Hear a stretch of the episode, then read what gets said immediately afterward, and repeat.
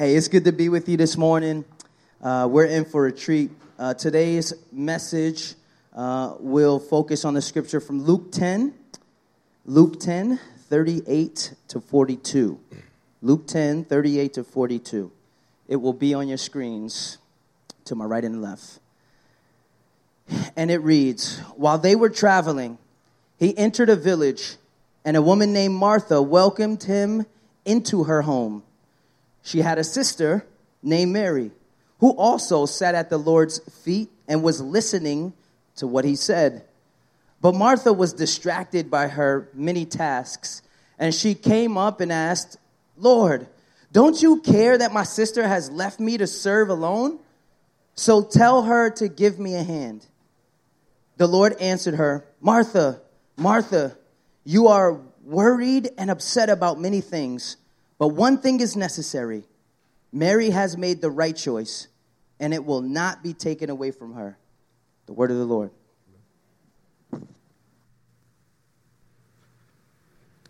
Good morning, everybody. My name is Jordan. I'm one of these pastors here at Renaissance. Hey, uh, about a month or so ago, I said something at one of our staff meetings that I didn't think was going to get that big of a reaction. I, I said it kind of offhanded comment and didn't think anybody would notice it but we ended up kind of stopping the entire staff meeting to roast me for it. Um, I just mentioned that uh, as we were planning for our third anniversary, uh, that this would be the first time I would ever actually celebrate. And everybody was like, whoa, whoa, whoa. What do you mean this is the first time you're, you're celebrating? Weren't you there at the first two uh, birthday celebrations? Weren't you there smiling and eating cake just like everybody else? What do you mean you weren't celebrating? Uh, and I had to admit something that was a little bit embarrassing. Um, even though I was there physically, I was so distracted by all of the things that we had going on that I never actually stopped to celebrate. I never was able to truly appreciate all of the good things that God was doing in my life. I was just so distracted. Uh, the first year was almost like celebrating the first birthday of a kid. Uh, when my son first turned one, to be perfectly honest, I was just happy that he didn't die. I was like, this is. This is great. He's not dead. I haven't killed him in, in a year of my negligence. And we didn't have anything figured out for my son at one. We don't have pre K 3 figured out which dual language immersion program he's going to be in, because he has to speak at least two languages. I mean, come on. We were just so happy that we hadn't killed him. And the first anniversary of our church, I was just so happy that amidst my million things that I didn't know how to do, the church was still alive and thriving, surprisingly. Uh, the second year wasn't that much better, even though we had figured some things out uh, in terms of how we do things as a community, how to grow, and how to do certain things. I was so distracted because we had just launched our two for two initiative, two services for the very first time, and it was a weekly thing. And the entire Sunday, as we were supposed to be celebrating, I was terrified that maybe we didn't make the announcement that next Sunday we're going to have two services again, and over and over and over again. I was just worried that the next Sunday nobody would show up at the 10 a.m. service. And you guys, if you were around last year, if you got one of my 72 emails or reminders about that, you would now you know why. And last year, as I sat in the auditorium and as I sat in the gymnasium, uh, I was distracted. And for the first time, I was going to force myself to be present now, distraction is a, a pretty terrible thing, and uh, the reason it's so difficult is you never know how severe it is until after something wakes you up.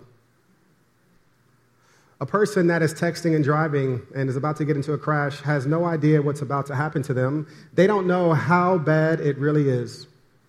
They have no clue of how much they're missing out on what they should be focusing on until something wakes them up.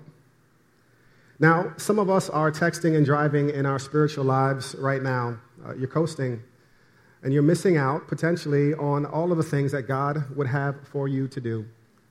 And I want to zero in on a portion of scripture today that has woken me up a lot this, this past week. And I hope and pray that it does the same thing for you, that it jolts you a little bit and, and puts you back into perspective of what you and I actually should be getting out of this thing called a walk with God.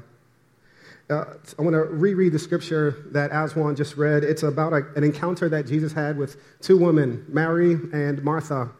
Uh, and in this encounter, Jesus is telling us what we all need to be on guard against uh, something called distraction. So, as Jesus is meeting with these two women, it says, while they were traveling, he, being Jesus, entered into a village, and a woman named Martha welcomed him into her home. She had a sister named Mary who also sat at the Lord's feet and was listening to what he said. But Martha was distracted by her many tasks. And she came up and asked, Lord, don't you care that my sister has left me here to serve alone? So tell her to give me a hand. The Lord answered her, Martha, Martha, you are worried and upset about many things, but one thing is necessary. Mary has made the right choice, and it will not be taken from her. Now, when Martha welcomed Jesus into her home, uh, it wasn't just that she was letting in just Jesus. As the scripture says earlier in the, the, the 10th chapter of Luke, Jesus was with a group of like 72 of his disciples and followers. So Mary essentially, and Mary and Martha were essentially welcoming in Jesus and his whole clique into their crib. So you have a house jam packed with people, and Martha wants to make sure that she's being a good host. It would be rude to not have water out for people, sparkling and still. You got to have both. it would be rude to just neglect your, your, your guests, uh, to have them sitting around. Uh, but Mary doesn't seem too concerned with that. Uh, Mary seems to be more concerned with being with Jesus. Martha, on the other hand, is distracted. Luke describes her as distracted with, with much serving. Now, I've thought about this a lot this week uh, for my own life and certainly for your lives as well. Uh, wouldn't it be terrible that if we were to be examining our own lives right now, or even at the end of our life, uh, we got to it and it says, Yes, you did so many different things, but you were, you were distracted by all of the activity going on in your life, that you missed out on the one thing that was actually necessary, which is a life and time with God. Wouldn't it be horrendous if you did all of this spiritual activity? You came to church and uh, you served on a volunteer crew and you joined and you did all these different things, and, and, your life from the outside looked absolutely incredible. You were busy and doing so many things for God. And then Jesus says, Yes, you did all of these things, but you didn't do the one thing that I actually wanted you to do. Put yourself in Martha's shoes for a moment. There's a lot of pressures that she was certainly facing, and uh, you and I face a lot of pressures. Uh, I know what rent prices are like. Uh, with all of our jobs and demands and kids and keeping up with friends and all of the list of to dos that we have in our lives, oftentimes it feels like it's impossible to squeeze in one more thing. And oftentimes the first thing to go is time with God. Now, let me get to the elephant in the room a little bit. Um, Jordan, you get paid to read the Bible and pray, bro. Like, what do you, who do you think you are? Like, this is your job, is to sit around and like meditate on, on the words of Scripture. But I got a real job. I got real life. I got real bills. I got real rent. Uh, what are you talking about? Uh, I, I, know what it feels like to be in the rat race. I practiced law for seven years, um, and I know what it feels like to work the 80 hour week. Um, I know what it feels like to be so concerned with bills coming in, clients who don't pay, chasing people around, uh, and the, the, entirety of what it looks like to work a, a, regular job, doing regular things with regular life, and then to feel guilt on top of that to somehow cultivate a life with God. Now, this might shock you guys, um, but we don't have a time problem, we have a priority problem. 99% of us do not have a job that every single week is 90 hours. You don't have that. Uh, there are some seasons that are busier than others, for sure. There's some seasons in life where your kids are sick or something else is going on or you're going through a really messy situation and you could barely do enough just to keep your neck above water. Now, if you're in that ridiculous season, I'm not talking to you right now, but the rest of the 99% of us, we don't have a time problem, we have a priority problem. Uh, there's this book called Essentialism, and the author Greg McKeown says something that's fantastic about um, uh, priorities. Uh, he said that the word priority came into the English language in the 1400s. It was singular, it meant the very first or prior thing. It stayed singular for the next 500 years. Only in the 1900s did we pluralize the term and start talking about priorities. Illogically, we reasoned that by changing the word, we could bend reality somehow we would now be able to have multiple first things. People and company routinely try to, to, to do just that. And this gives us the impression of many things being a priority, but actually, nothing is. Now, Jesus' correction of Martha about that Mary had chosen the right thing was saying, Mary, Mary has chosen to keep me as her priority. Mary is not under the illusion that she can do multiple things as first. She's chosen to do the thing that matters the most. Now, part of the reason we're doing this series called Transformed is for the next eight weeks, we want to dig underneath the hood of our lives for a little bit, and we want to focus on what a deep and spiritual life looks like. And to be quite honest, the pace at which most of us live life is not conducive and is not uh, able to allow us to actually cultivate a life with God because we're so distracted.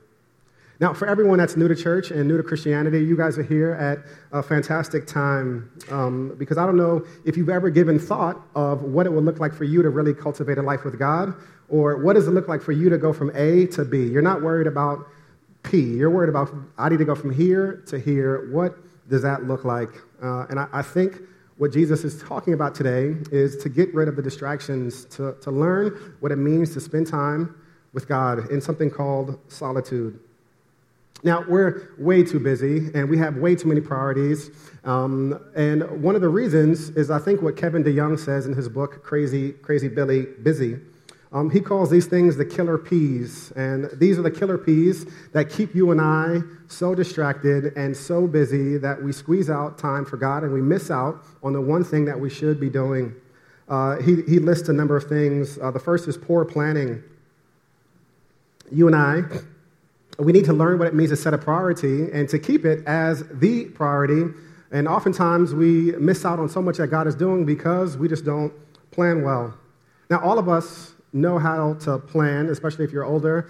You know how to plan to pay your rent, right? That's a priority. You got to get that out. And if you're going out buying sneakers and Twizzlers with your rent money, uh, you will very soon find out how unwise of a, of a decision that is. Because every first of the month, that is a recurring expense. And maybe you learned the easy way or the hard way, but you've learned about planning financially. Now, time is also something that is infinitely finite for all of us. Of all of us have a mere 24 hours in a day, and we're not always planning well to make sure that we put the big rocks of life in there first, that we're able to actually cultivate a life with God by planning it and being intentional. Now, it's always important for you to automate and for you to schedule and for you to make sure that the big things that are important in life are actually in your schedule.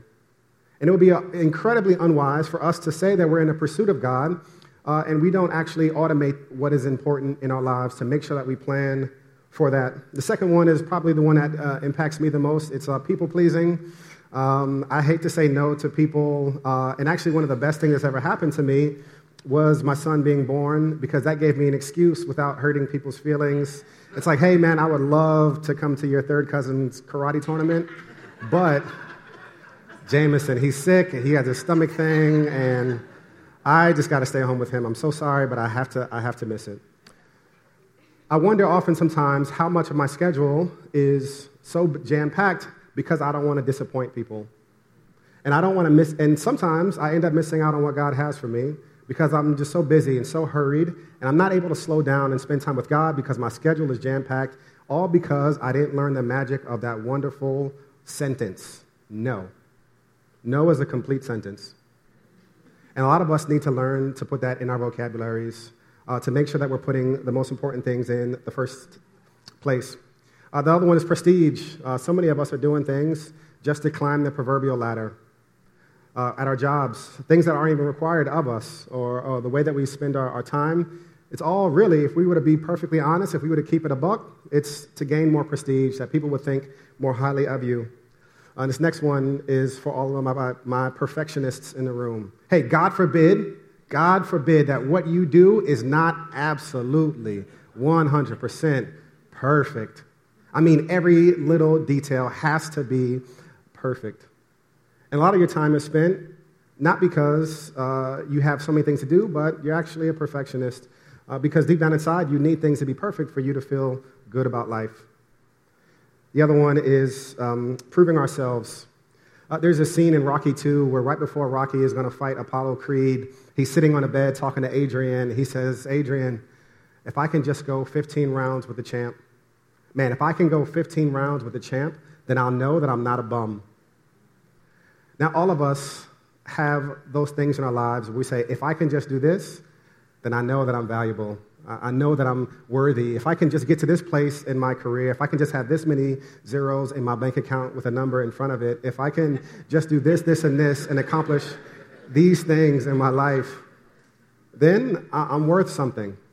Then I'm actually worth something. And the last one is possessions.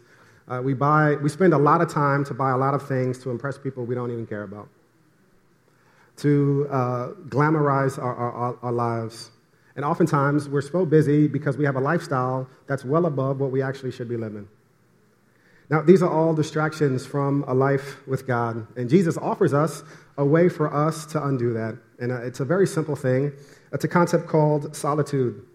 Now, Pete Scazzero, he, he wrote a book called Emotionally Healthy Spirituality.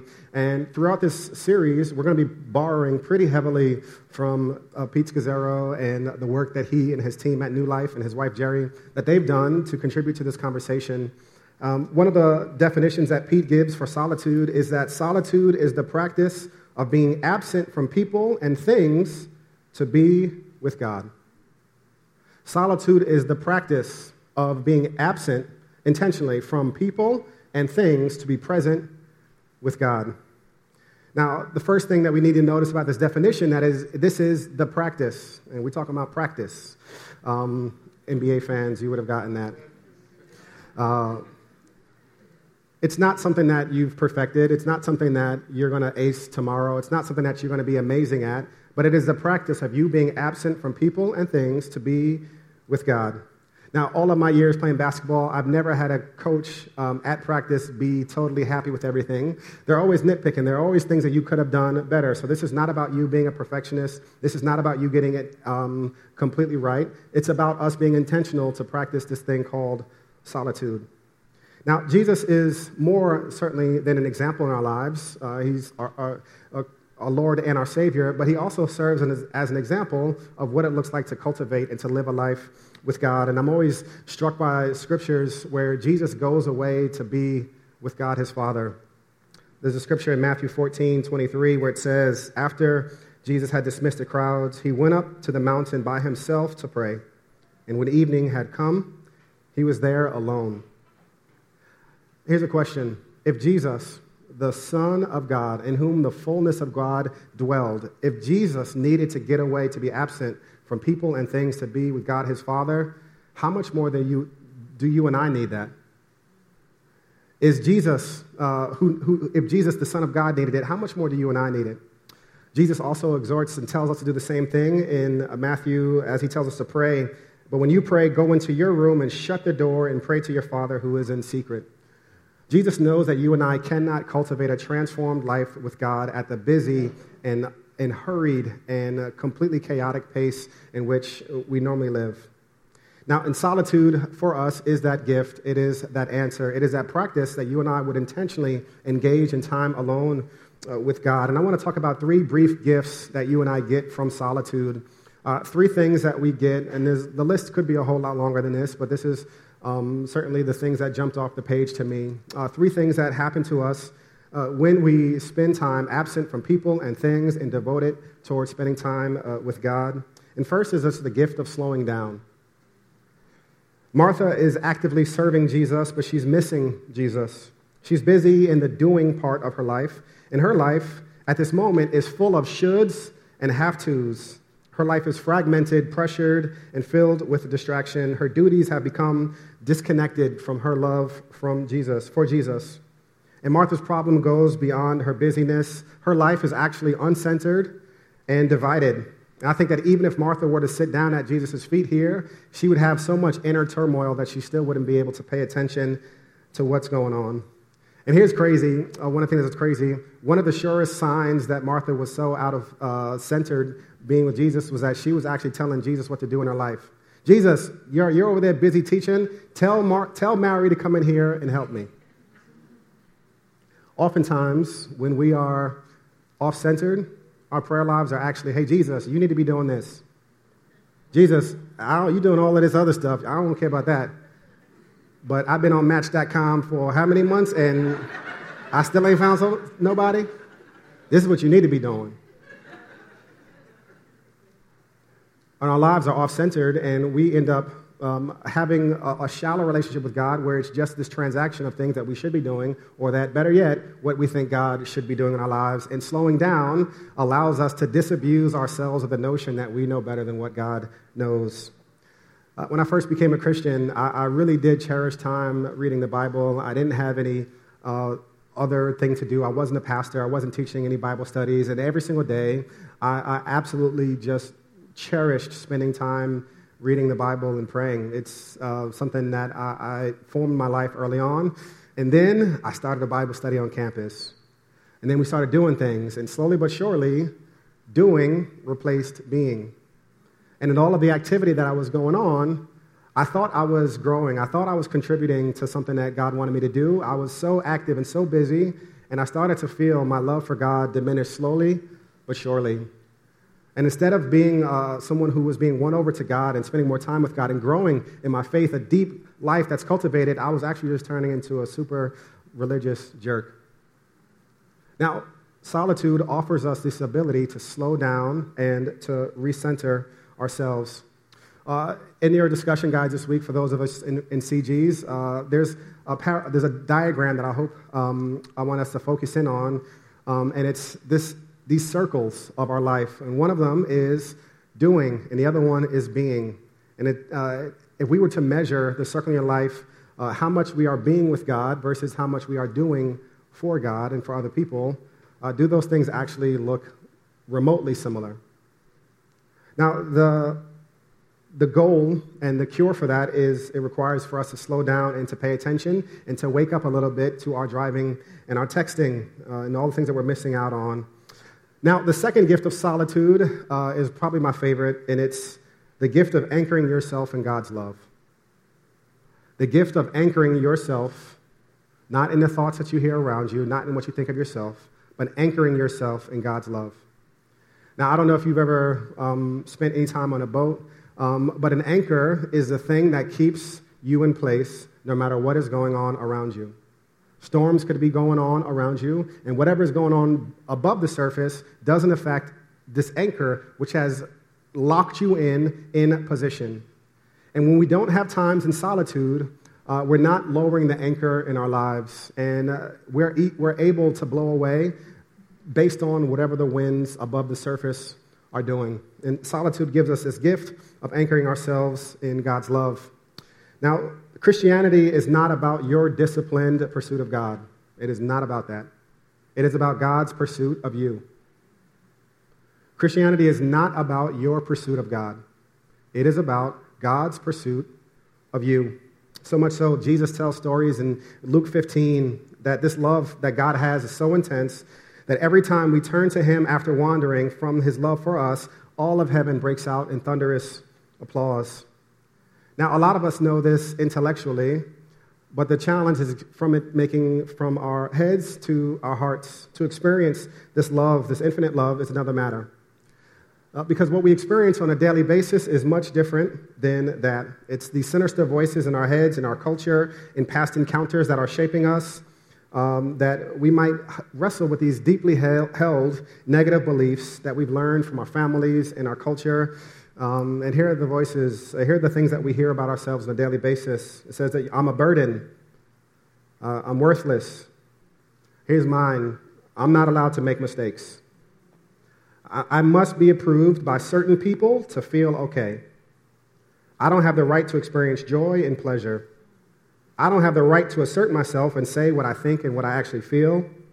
I don't have the right to feel. I'm valued based on my intelligence, wealth, and what I do, not for who I am. Do you know what we do as a result of these negative voices in our head, in our culture? We get as busy as we can possibly get to do stuff to make us feel valuable.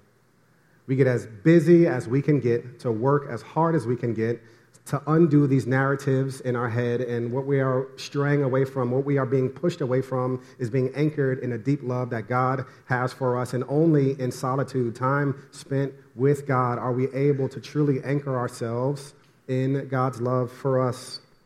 Scripture tells us a, a much different story than those sinister voices we may be hearing in our heads. um, scriptures that I was meditating on this week. Um, Ephesians 2 and 10. It's one that I've uh, mentioned a number of times. It says, For we are his workmanship. We are God's workmanship, created in Christ Jesus for good works, which God has prepared for us, which God prepared ahead of time for us to do. For anyone who has placed their faith in Christ, this is what this is saying. You're not just another cog in the wheel, you are God's masterpiece. You are God's workmanship. You are God's work of art that God has invested time into and God has looked at from different angles and that God is committed to, and God is infinitely pleased with you just because you are. For anyone who has placed their faith in Christ. Another scripture in Galatians 4 and 7 says, So you are no longer a slave, but a son. And if a son, God has made you an heir. In ancient Israel, as they were in slavery in Egypt, their only value was based on how many bricks they made that next day. It didn't even matter what they did the day before. How many bricks did you make? What did you actually produce? Your value was directly and inextricably linked to what you did that day. And here's what Scripture tells us that's not you. You're not a slave, you're a son. All the things that make you valuable is what you have received as an heir from God. And the slave doesn't uh, have the son's rights. And if you wake up as a son and you don't do anything, you wake up as, a, as, as, an inheritor of what God has done for you, and you don't do anything, you're still going to receive the same amount. You want to know why? Because you're not a slave, you're a son. Now, oftentimes, um, even as a pastor, I, I wrestle so much with um, me being a human doing and not being a human being and I miss out on God's love for me that reminds me, Jordan, you are not a slave. It doesn't matter how many people come to church. It doesn't matter how many people get baptized. It doesn't matter how great the discussion guides are. It doesn't matter how great the, uh, anything at the church is. It doesn't matter anything. Your sermon could be an A or an F. You're a son. Your value doesn't depend on that. I hope you do good, but even if you don't, you're still my child.